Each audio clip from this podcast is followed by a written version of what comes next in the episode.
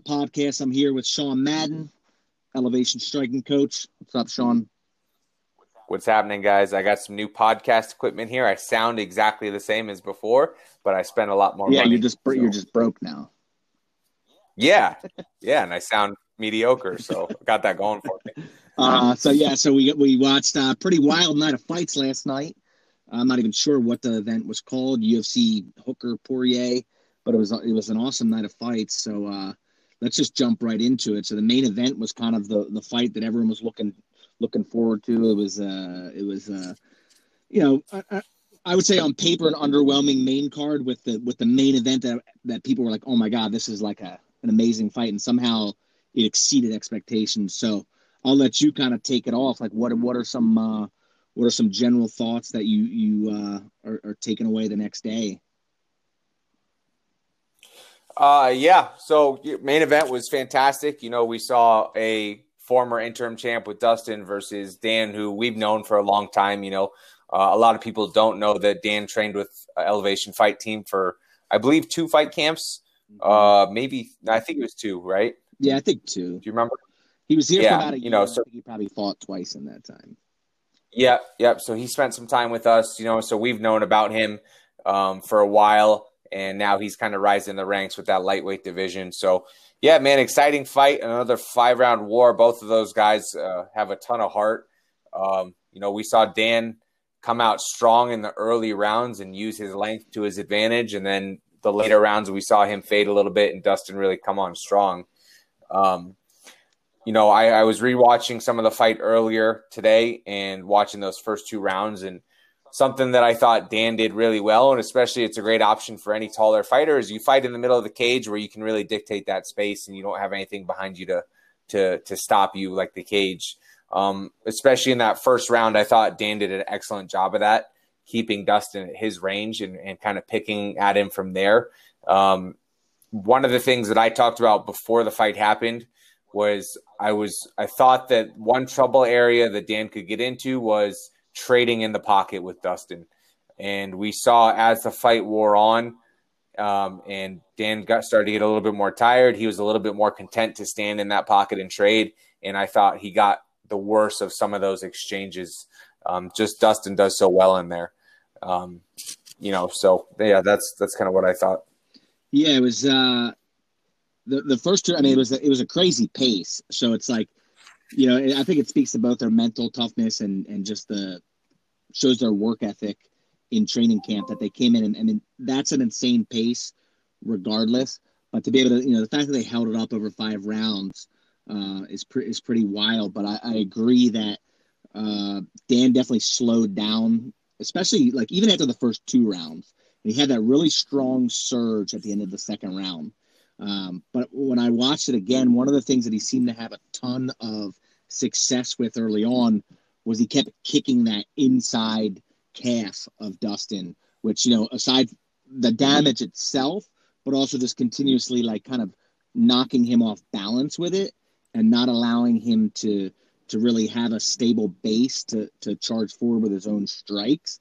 And then once the third round happened, I noticed that the, the volume of those leg kicks really dropped dramatically, and that's when he shifted more towards like a wrestling based style because he just didn't seem to have the same pop in his in his punches. The kicks kind of dropped off quite a bit, and then the in and out movement that he was using also kind of slowed down. And then that's when you started to see um, Dustin's ability to to close the distance with that lead left hand. So I guess one thing I would ask you is you know, let's just say they they do a rematch, right? I mean, this is such a high level fight that you don't need to take anything too great from a loss in this situation. Like it's right, you don't have to like change up any sort of training camp or you know try to revolutionize your style. But so it's going to be small strategic changes or maybe some slight technical changes. If you being a striking coach, you know, I know you have a relationship with with uh, Eugene Bareman what do you think would be some some slight adjustments? You mentioned not being in the pocket. You know, how would you do that if it's if it's a five round fight? Because let's be let's be honest, if that was a three round fight, Hooker wins that fight. But it is a 5 mm-hmm. round fight, so what are some what are some subtle changes you would try to make in terms of all right, how do we utilize that length and and make sure that we're not coming out too strong in those first two rounds. So what what are some things that you would implement in the training and then from a strategic level to ensure that he can utilize his physical advantages in terms of a size perspective? Yeah, I'll start off with the kind of like the, the tactical suggestions or, or takeaways that I saw from that fight. You know, um, if I if I was coaching Dan for this fight, I think you know trying to get him to start maybe a little bit slower, mm. you know, and and collect more points as opposed to trying to finish the fight in the first couple rounds, you know, and, and that's a fine line. You know, you don't want to dial a fighter too far back, mm. um, but knowing that you you have the potential to go five rounds if you can't put this guy away. Um, you know, you have to be able to kind of cruise in that gear three area for a little bit and then turn it up later on if you need to, you know. Um, so that that would be one of the suggestions I would make. Um, another one, like I talked about earlier, is fighting a little bit more in the center of the cage. Um, you you mentioned this earlier too, you know, where Dan after he kind of abandoned the low kicks and traded it for offensive wrestling. I think I probably would have asked Dan to wrestle only if his back was fence, against the fence to get back towards the center of the cage and do less wrestling when when Dustin was against the fence. You know, he had some success with it, but it seemed at the end of the day a little bit more um, taxing on him, especially as the fight wore on, and it ended up putting him in bad positions. You know, and and, and Dustin threatening a lot of chokes off of that. Mm-hmm. Um, so I think I would have changed the mindset with the wrestling a little bit as well.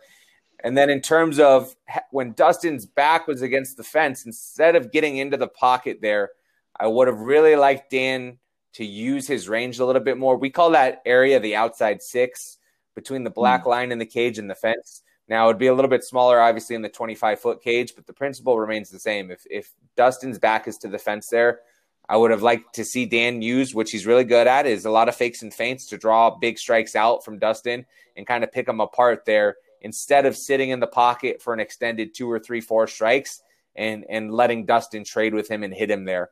Um, so just being a little bit more disciplined when Dustin's back was against the fence and, and fighting from a little bit longer range. Um, when Dan's back was against the fence, I would like to see a little bit more using the wrestling, at least just to get back to the center of the cage there. Um, you know, but at the end of the day, um, it was it was a tough fight, and and uh, you know, I even heard Eugene say he was he was doing a good job whispering in Dan's ear so no one could hear what they were saying.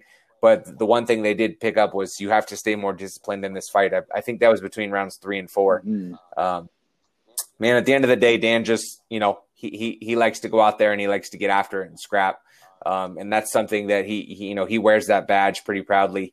Um, you know, but now we're talking about he's had two five round wars within six months here with Paul and with Dustin. So I think some time off to to reevaluate, you know, kind of strategy in these five round fights um, and see how he can kind of come out on top of these. You know, and he won the last one with Paul, but you know that was also in his backyard, yeah. and that was a very close fight. And he still took a lot of damage there, and he got tired in the later rounds as well. Mm-hmm. Uh, we saw a very similar early going from him, and a, and a very similar late finish from him too in those later rounds. So I think that's something that they can really look at and, and dissect and adjust in the next training camp moving forward. Is basically kind of his his pace throughout five rounds and his shot selection as well.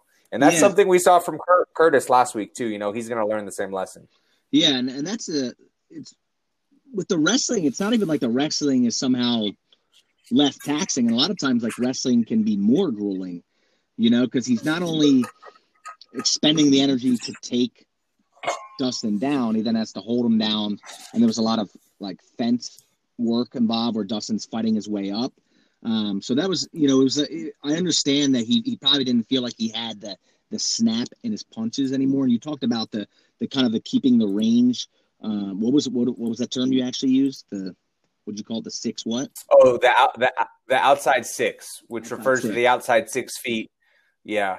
Yeah. So I mean, at the end of the second round, that's when he almost finished Poirier, and you know maybe a few more seconds, he he does get the finish. But you saw he still utilized his range there while keeping Dustin's back to the cage. And then later on, when he started, uh, when he started really going to the wrestling game plan, Dustin's really good there, where he even he gives up his back and then he he walks up the cage and is able to dip his shoulder and get back square with his underhooks. And in that third round, where Dustin landed a lot of hard strikes early, uh, Hooker got the takedown and held him down for quite a bit. And then with about a minute left, Poirier gets up And as he gets up against the cage, he's able, him being the shorter fighter there almost works to his benefit because he creates just a couple inches of space, landed a hard elbow, and then a really short combination, and then separated.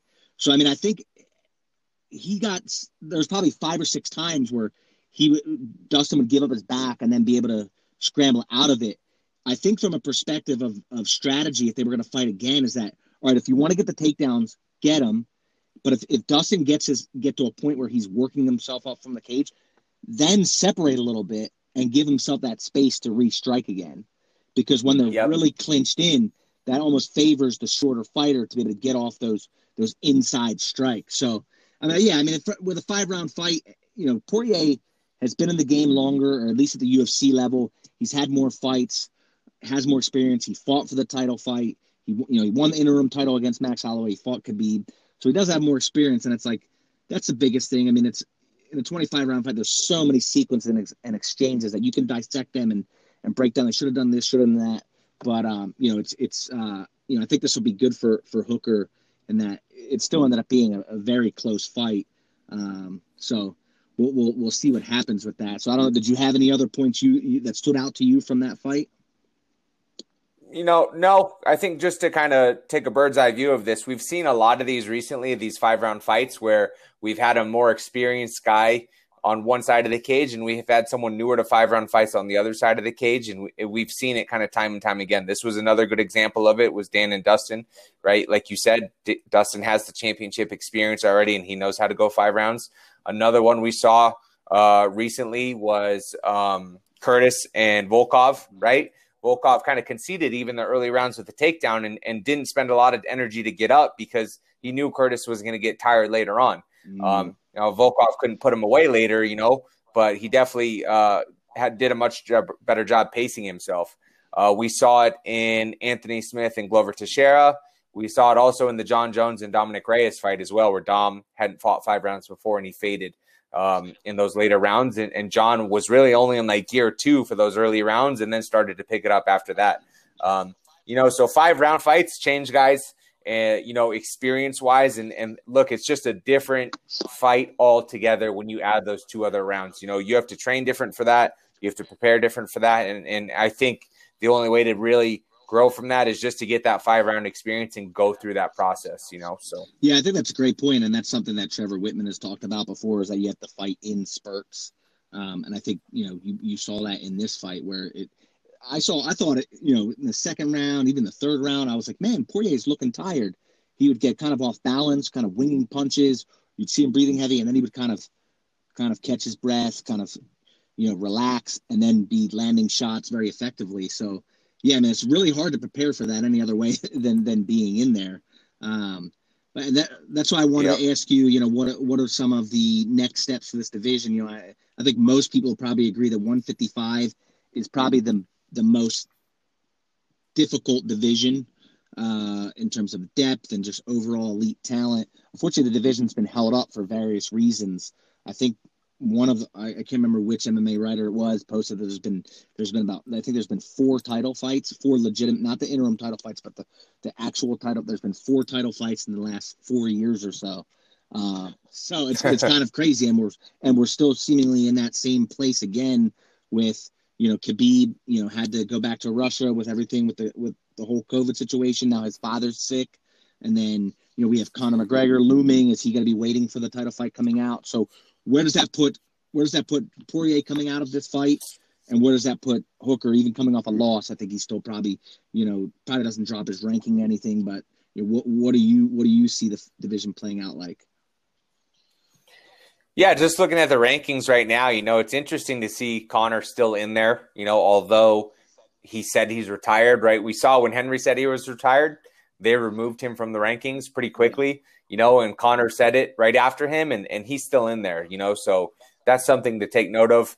Um, and obviously, Conor's retired more times than Henry has so far, so uh, we just gonna have to have an asterisk by his name.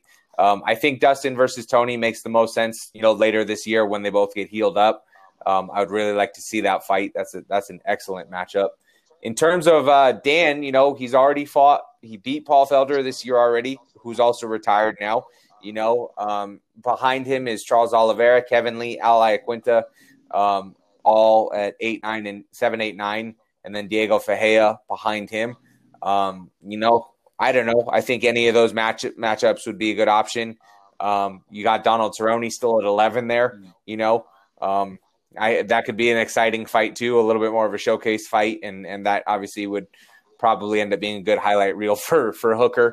Um, you know, but uh, yeah, it's it's a it's a tough division. Where where do you think you see Dan going next? What do you think is a good option for him? Yeah, I'm certainly uh, in agreement that he probably should take some time down between between the last two five round fights and then the, and I know this was a little bit further away, but the Barboza fight, he's certainly he's taken a lot of damage, and you don't want to take great chin for for granted. You know, it goes when it goes, and you never know until it's too late. So uh, he's taken a tremendous amount of damage in those fights.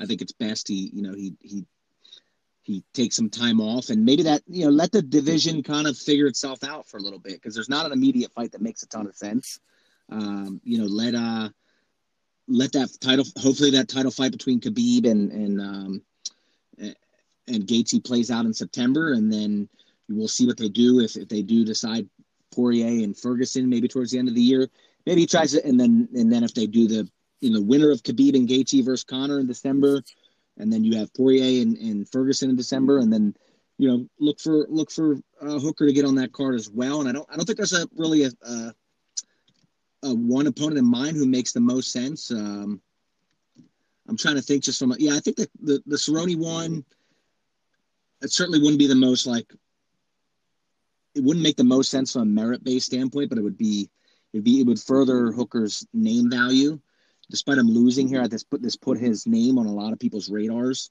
Um, so whatever mm-hmm. Cerrone would, would further that, but it's uh yeah, I mean I think yeah, I think him taking some time off and then letting the division unfold would, would, would probably be best. Yep. Wow, and just looking at uh I'm on the UFC page right now. This is just a a side note here. I'm looking at the bantamweight rankings. Um, champion is vacant.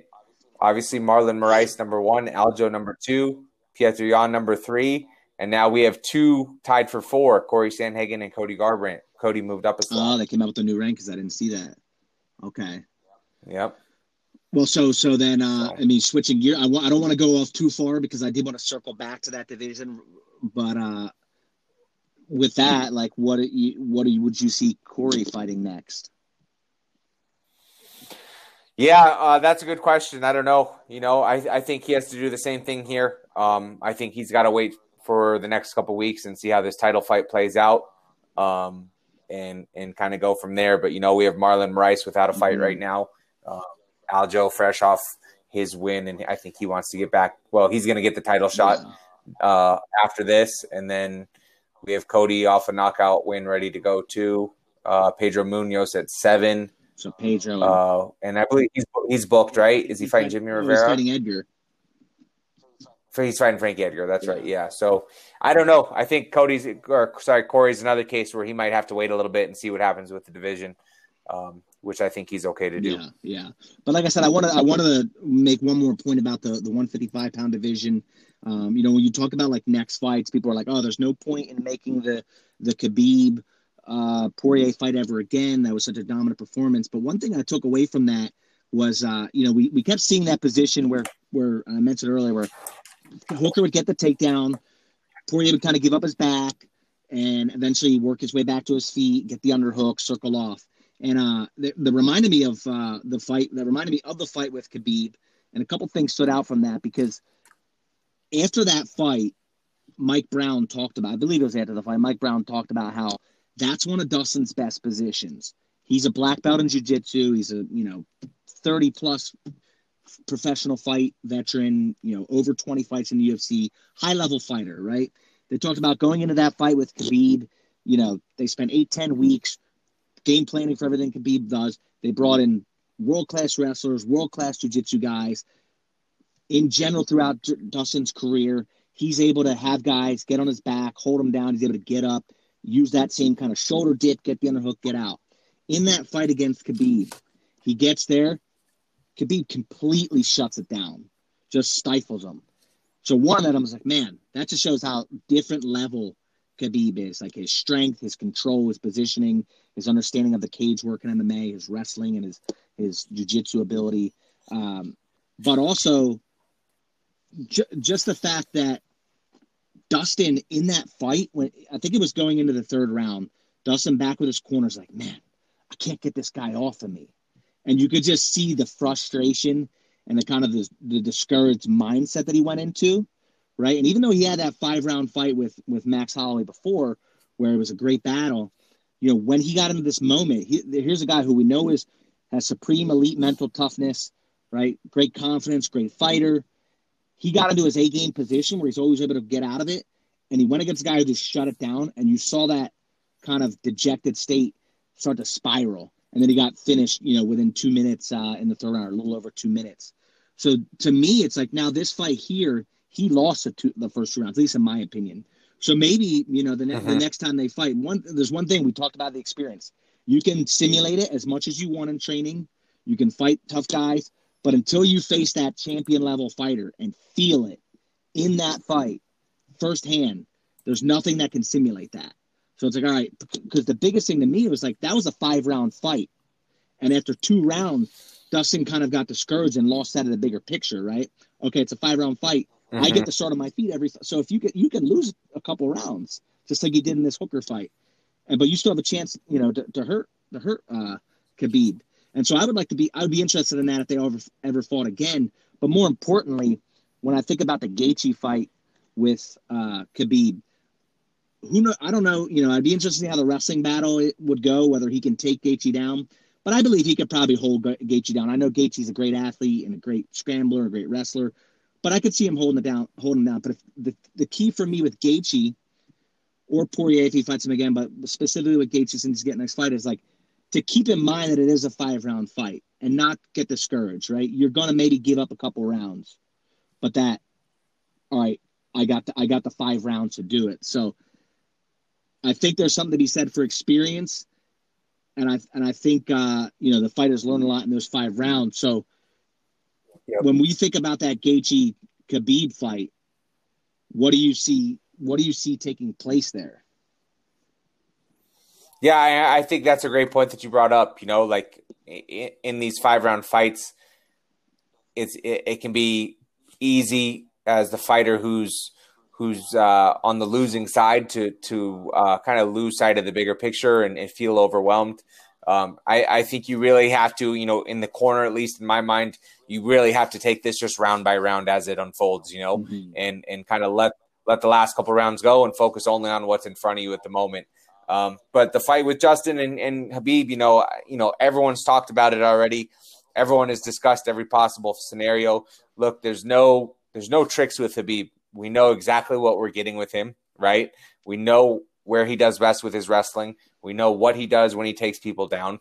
You know, it's only a matter of okay, what what can Justin do maybe a little bit differently to prevent that or or to stall it a little bit. You know, your best bet is to fight him in the open mm. and not get anywhere near the cage that he can drive you to. Um, I think in the middle, Justin has probably the best ability to scramble with Khabib than and than anyone else that Khabib has fought so far.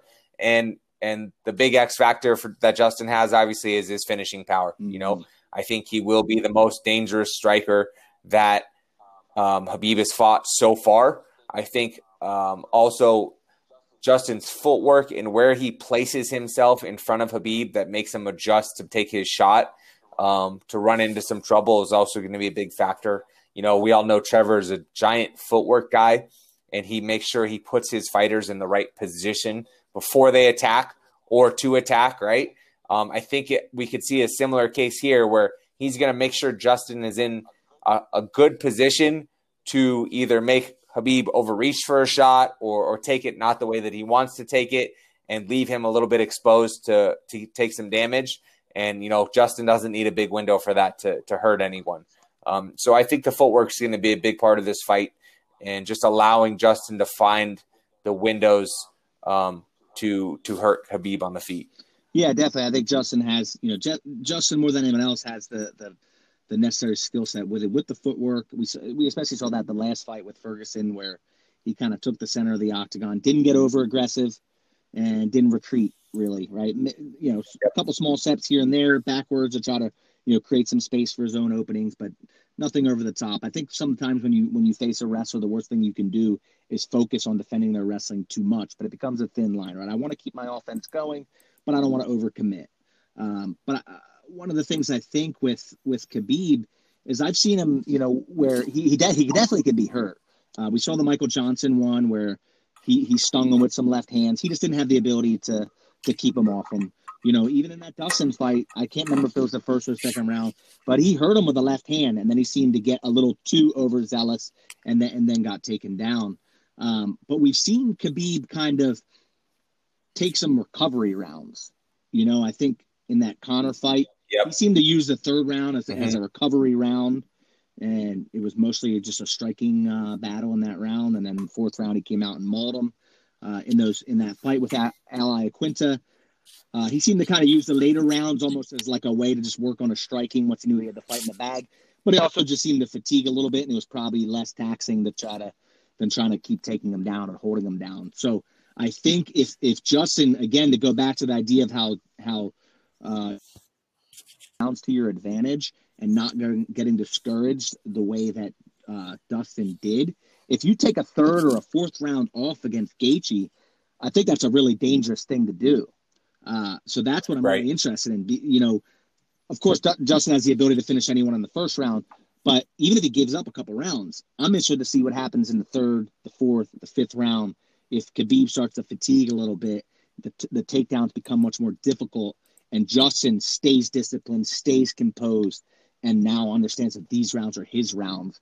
Um, you know how that would play out. So that's uh, you know that's what I'm ex- excited to see how that plays out. Looking forward to that one for sure. The other thing that I wanted to talk about was just uh, you know some of that cornering. It feel it feels like these fights without crowds have been kind of like a social experiment in terms of evaluating the cornering advice, both from in between rounds and then also you can hear it you know so easily during the rounds interactions. I mean, there was a one point where Dustin asked how much time was left. Um, both fighters could hear the other fighters' uh, feedback. I know that in the in the Mike Perry uh, interview, he was talking about how he could hear Mickey Gall's quarterman using the kind of the codes, and by the third round, he was picking up on what those codes meant. So this has kind of been a fun uh, idea to to just watch and see what see what the how the cornering is because you know when you're caught up in usually in a great fight, you're not really thinking too much about the cornering. Uh, but this is right. really shine the light on it. The big one, of course, this this fight was Mike Perry uh, having his girlfriend corner him uh, with no one else. And so, uh, you know, it was kind of a joke in the lead up to it. You know, and even afterwards, people kind of making making jokes of it, and it is it is funny. But uh, you know, what is there any takeaways from that? You know, I know for, for people like, oh, so he came out and won, and he looked dominant. Like maybe they don't need the coaching. Like, did you did you think we learned anything from that? Yeah, I mean, look, in my eyes, Mike Perry is the kind of guy who hates structure. You know, he hates uh, anyone telling him what to do. And I think when you hear his his interviews after the fight, that's what coaching feels like to him is people telling him what to do instead of people being there to support him. Mm-hmm. So I think it's going to take a special kind of coach who who is there to help him, but and just kind of guide him, but not tell him what to do. Mm-hmm. Um, you know, he also he said he was open to finding a team. He was open to finding some people to help him. You know, um, but he doesn't want someone who's telling him to do this and that. From from multiple interviews that I've heard with him, he's very insistent on, um, you know, he is the one in the fight. He is the athlete. Um, athletes do not listen to the coach because the athlete is the one in the fight, not the coach. You know, it sounds like he wants someone who really has genuine MMA experience, mm-hmm. um, and who's been there and who is battle tested, and not someone just talking about what they think they know. You know, which is, is which is totally fair and reasonable. Um, thankfully, in South Florida, he's got a bunch of options for that. You know, Din Thomas, Mike Brown. Um, there's a bunch of guys down there who could offer him that, you know. But I, what I think is he just needs a someone who is a coach, but also a friend yeah. to help guide him a little bit. You know, um, he's just very, you know, we saw it before, right? He he went to Jackson's for a camp um, when he fought Cowboy. You know, and I think that's probably the opposite of what he needed there. Mm-hmm. Um, and I, I don't know if the the results were indicative of that training camp or not, you know, but that in my mind is what it sounds like he needs to me. Um, because yes, he's he's talented and he has raw aggression. You know, if, if he kept his girlfriend only in the corner for the remainder of his fights, I don't see him going anywhere in the sport other than where he is now. You know, like in my mind, anyways, that was a a very strange matchup between him and, and Mickey Gall. You know, Mickey has not fought anyone of note. Um, and that's kind of exactly how we expected that fight to play out. But if he wants any sort of run at the title like he is talking about, he's going to need to get some uh, higher minds around him for sure. So. Yeah, I mean, especially with MMA, maybe even more so than, than a lot of other sports. There's a credibility credibility factor with with uh, with coaching, where guys feel like you know I need someone who who, who has you know fought at a high level themselves. And I don't necessarily that's always necessary. Um, but part of coaching is also managing a personality. Um, you know, and, and yep. to me, it's like, yeah, maybe he, you know, we have the Jacksons. That's that's more of a super gym. You know, even though they have great coaches, Greg Jackson's a, I think, a, a very strong coach in terms of understanding the mentality. Uh, you know, maybe he just didn't have the one-on-one aspect that he needs. So that's probably what he needs, just a little bit more personalized attention um, someone who can, you know, he's a wild personality, someone someone who can tap into that um, and, and, manage that personality, motivate him in, in the in the way that resonates with him.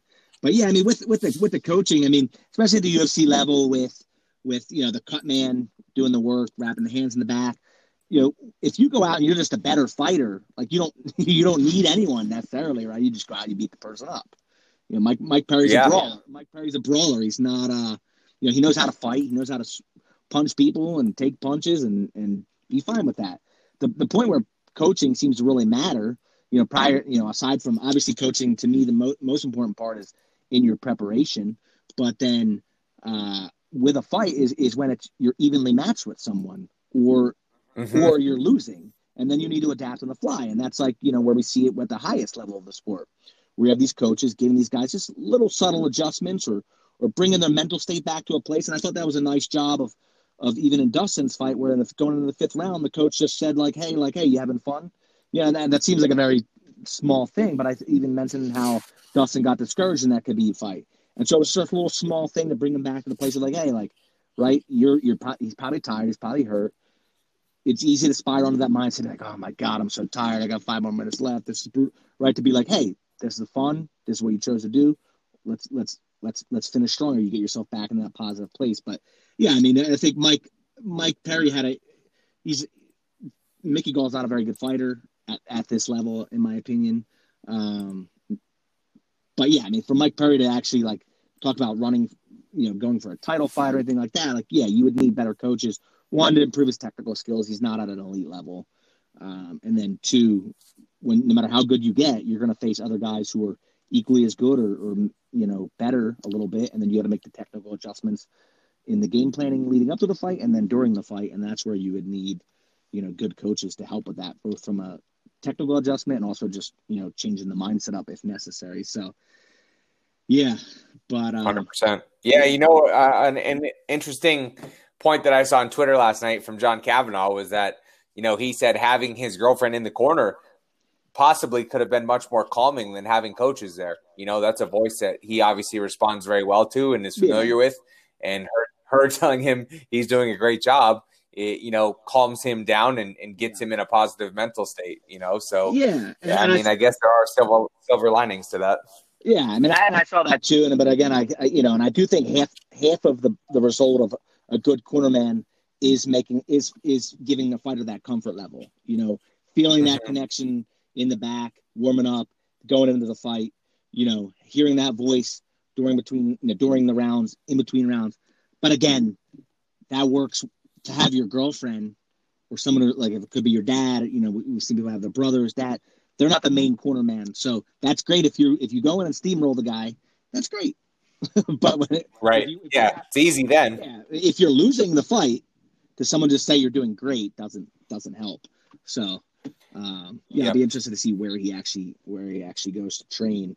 Um, but yeah, the only other thing I wanted to ask you about uh, was just I don't know if you saw this basically where the uh, the fighter rankings um, the, the, you know there's a voting panel uh, who sets the rankings, and we just talked about some of those some of the changes that happened there. But there's a third party company that gives the voting panel suggestions prior to a fight. So the the, the one that kind of got the recent attention uh, was the Josh Emmett fight versus Shane Burgos. Josh Emmett was ranked eighth. Shane Burgos was ranked tenth. And in this in the suggestions, they basically said if either fighter loses, they should drop four plus spots. So and then that's mm-hmm. what happened, which didn't make any sense to me. Josh Emmett wins the fight, doesn't move at all. I think Frank Edgar is still ranked ahead of him, and Frank Edgar's now at 135. Uh, and then Shane Burgos, it was a great fight. Shane Burgos dropped back to 14th. So, uh, you know, it just seems to me like a very strange dynamic there. Um, so I, I, I was going to ask you just just your initial thoughts on that, and then kind of get into a perspective of you being a coach of athletes of how that might affect things. Sure. Yeah, I think, you know, at the end of the day, it kind of confirms what we've all been feeling about the rankings and that it's more of a popularity contest than uh, any sort of merit based system, um, especially how they're trying to shift people around in the rankings, moving plus one or plus three if they win, moving minus four or five if they lose, and making way for other people to to slide up in the rankings that that the UFC is really pushing and putting dollars behind. Um, so Am I surprised by it? Not at all. Um, am I disappointed? Kind of. You know, like you know, what is the point of a ranking system if that's what it's going to be? You know, it's not even being used for its correct purpose. So, um, yeah, in my mind, it's it's just confirming that it's a popular popularity contest. You know, what what what are your thoughts on it? Well, yeah, I mean, you saw the guy that they mentioned in both of those suggestions was Bryce Mitchell. So, I mean, who's a good fighter. I I think he's a really bright prospect. Uh, I don't think you need to I don't think you need to make suggestions that break Bryce Mitchell Mitchell should be ranked. I mean, I think it's going to take care of itself. But then that mm-hmm. you want now that that comes to light that they're doing that, it's so obviously like a manipulation to to use to use the ranking as a marketing tool to push guys they want to use. It just creates like a an unnecessary uh distraction of like man like this is kind of like what like you've always seen like boxing has always had the corrupt kind of tagline associated with it, right? And so you want to try to avoid that mm-hmm. because it ruins, it undermines the credibility of the sport when you have those things. And I know most UFC fans are loyal and won't really care too much, but it's not something that happens all at once, but it slowly over time has an effect. And so that's why I hate seeing that sort of stuff because it's like, all right, yeah, we know the UFC wants to push Bryce Mitchell. He's got a good personality, he's got a strong social media presence, he's a really good fighter. Just let that happen on its own. Um, so that that's what kind of bugs me because it's like you you know the UFC uses the rankings when it's convenient for them, and then they disregard it when it's not. I even saw where some of the managers have said during negotiations they'll bring up a fighter's ranking, and the UFC that that doesn't matter. And then at times, you know, unless and, and then and if a fighter isn't ranked high, then the UFC will use that in negotiation. So uh, it's kind of the same way they do it with the interim titles. You know, they'll use that to, to kind of they'll, slap on an interim title to kind of promote a UFC event, and then they've stripped guys of interim title. So it's like don't do things. It just undermines the credibility as a, a, legitimate sport when you do things like that. So that's that's what it bothers me. But I guess the thing I wanted to ask you about it from a coaching perspective, because you see a, guy, a lot of guys will be hesitant to take fights if there's a guy lower ranked than them, and then they're even willing. You know, in Curtis's case, he like uh, you know he's he's one that pops out because he just fought and he's you know he battled a little bit with Dana he's a guy now who's ranked in the top. I think he's the third ranked heavyweight, maybe. Uh, you know, now he's in a position where Francis Ngannou, there's a title fight with Stipe and Cormier. Uh, Francis Ngannou's next in line, and then Curtis would be after that, technically based on the rankings. But if the UFC has no consistency with rankings, like how do you how do you determine like all right, are we going to try to leverage this ranking, or are we going to take a fight if it if there's a four, number four, number five guy available, or do we take a you know we just take a fight just to take up to stay active? Like how does that how does that factor into the strategy of you know not necessarily saying that you're you're working with Corey or Curtis in that sense, but like just overall, if you have a fighter, like are you taking that into consideration when setting a game plan over the next year or so? Yeah, I think I think it's kind of case by case basis. You know, um, Curtis is a great example of this, though. You know, he in in his mind, he's cleared out the majority of the the division. He's earned his spot where he is, and he doesn't want to fight anyone behind him now. You know, in in my opinion, and in other people's opinion, like you know, he he has just how you described the landscape in the heavyweight division. There's a couple more fights before he gets to the title, anyways. And if you were to wait for that, it would be a long time and someone might pass you up, you know? Yeah. So in reality, it's like, okay, well, you you could wait and this is what that may look like, or you could take a fight with someone who technically has a, a lower number next to their name than you do, right? But you're also gaining more experience. You're the youngest guy in the top 10 in the division, right? You just felt what five rounds feels like and you didn't enjoy it. So the next fight that you get that's a main event, you can practice getting more experience in that five round setting. And it's only going to help strengthen your case when the title shot does come. You know, um, I know these guys are anxious to get to the title and, and, fight the guys ahead of them, but experience at the end of the day is such a big factor. And if we're playing the long game, right, and we want to become champion and stay champion, then all of this experience is extremely important. You know, yeah. Um, and that's why you know I, I, you know I come from the wrestling world where I'm of the belief that competition is beneficial, and of course it's a little different in in uh, you know MMA where you know the end result could be way much more dangerous, and so you can't compete at the same volume. But yeah, exactly as you said, like Curtis is someone who great fighter, first five round fight, clearly got tired in the fourth and fifth rounds. Let's just say mm-hmm. let's just say the UFC loved him and was totally okay with him waiting. Like, would that really be beneficial for Curtis to wait a year for his title fight and then he gets his second title fight? Right? Like, to me, it'd be now he'd have all that time off and then take a title fight where he didn't really get any opportunity to to improve on that conditioning factor. So it's like, yeah, I think, uh, you know, I, I'm of the opinion of almost of like disregarding the rankings and not using that to to to determine like what your strategy will be. You know, you don't want to necessarily fight anyone, but fight someone who, you know, you believe you can still beat, keeps you relevant, gets you money, allow that money to invest in your career, gain that experience, and be in a position when when that opportunity arises for the title fight. Yeah, and the, you know, someone on our team who I think does a great job of that is Drew Dober. You know, mm-hmm. and you know he, he's always been consistently like, yeah, you know, look, I'm I'm fighting these guys to gain the experience. I'll fight whoever's in front of me um, or around me. You know, um, and as long as I keep beating these guys and keep winning, everything else will take care of itself. And yeah. of course, now he's he's in the rankings.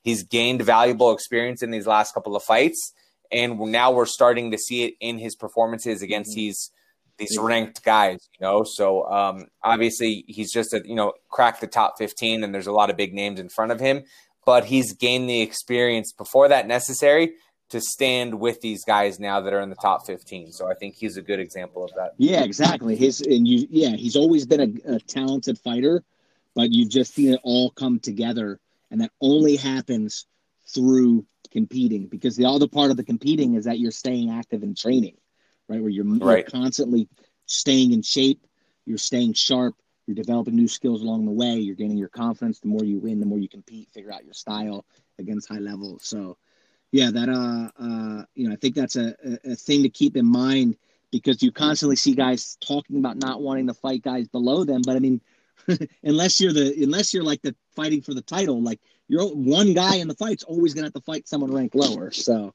uh, yep. you know, but um, so yeah, I, guess just looking forward now. We got is that is the next fight the July 11th one with all the the big title fights? Is that our next card?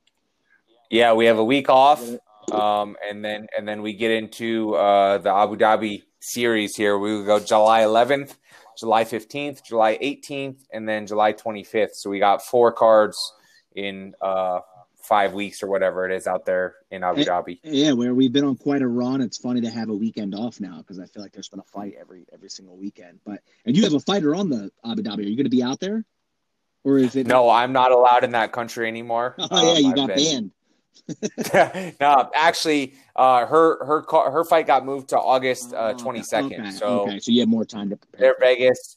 Yeah, I do not. That's uh, LFA is all of July in in uh, Sioux Falls, South Dakota. So I'll be spending some time out there. Are you? It's very similar to Abu Dhabi.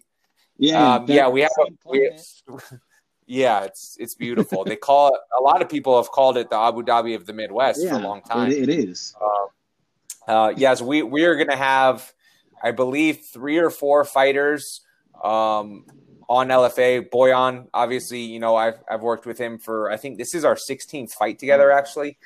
Um, Matt Jones, featherweight. Uh, mm-hmm. Justin Wetzel is a bantamweight of ours, uh, fighting July 17th for them. Zach Palga, uh, I think, is making his pro debut with them. And I think we have one more. So I coach personally Matt Jones, Boyan, and uh, I think there's one more we are trying to get on there. And then I also have uh, Bellator July 24th out your way in California. Who's on, who's on that so, card? A newcomer to our team, Tywan Claxton. Ah, um, yeah. You know that name? Of course. He's a feather. He would punish you. Oh, well, that's because I'm, I'm uh, John Volante's size right now. He looks in that fight. I would actually like to do another podcast next week, just talking about how much he would ragdoll you. but uh, he's he's actually uh, he's Banks' good friend. I believe okay. they wrestled together. Um, really good fighter, really good wrestler. He's six and two. Mm. All of his pro fights have been in Bellator, which yeah. is kind of crazy. Yeah, that's right. I've seen um, him fight. Yeah. Yep, he was in the uh, he was in the featherweight Grand Prix tournament. Um, you know, he's he's super talented. He's a lefty. He also codes for uh, Google. I oh, believe wow. that's his day job. Wow. You know, but he can work remote, so he can kind of do that whenever. So it works out really nicely for fighting.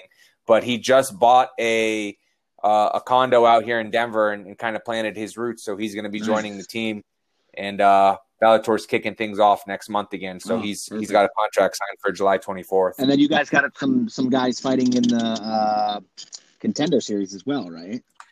Yeah, so we go right into that. August 4th is Ty Flores uh, on Contender Series. He's a light heavyweight. He's fighting Dustin Jacoby, obviously, mm. who is a UFC vet and Glory Kickboxing vet.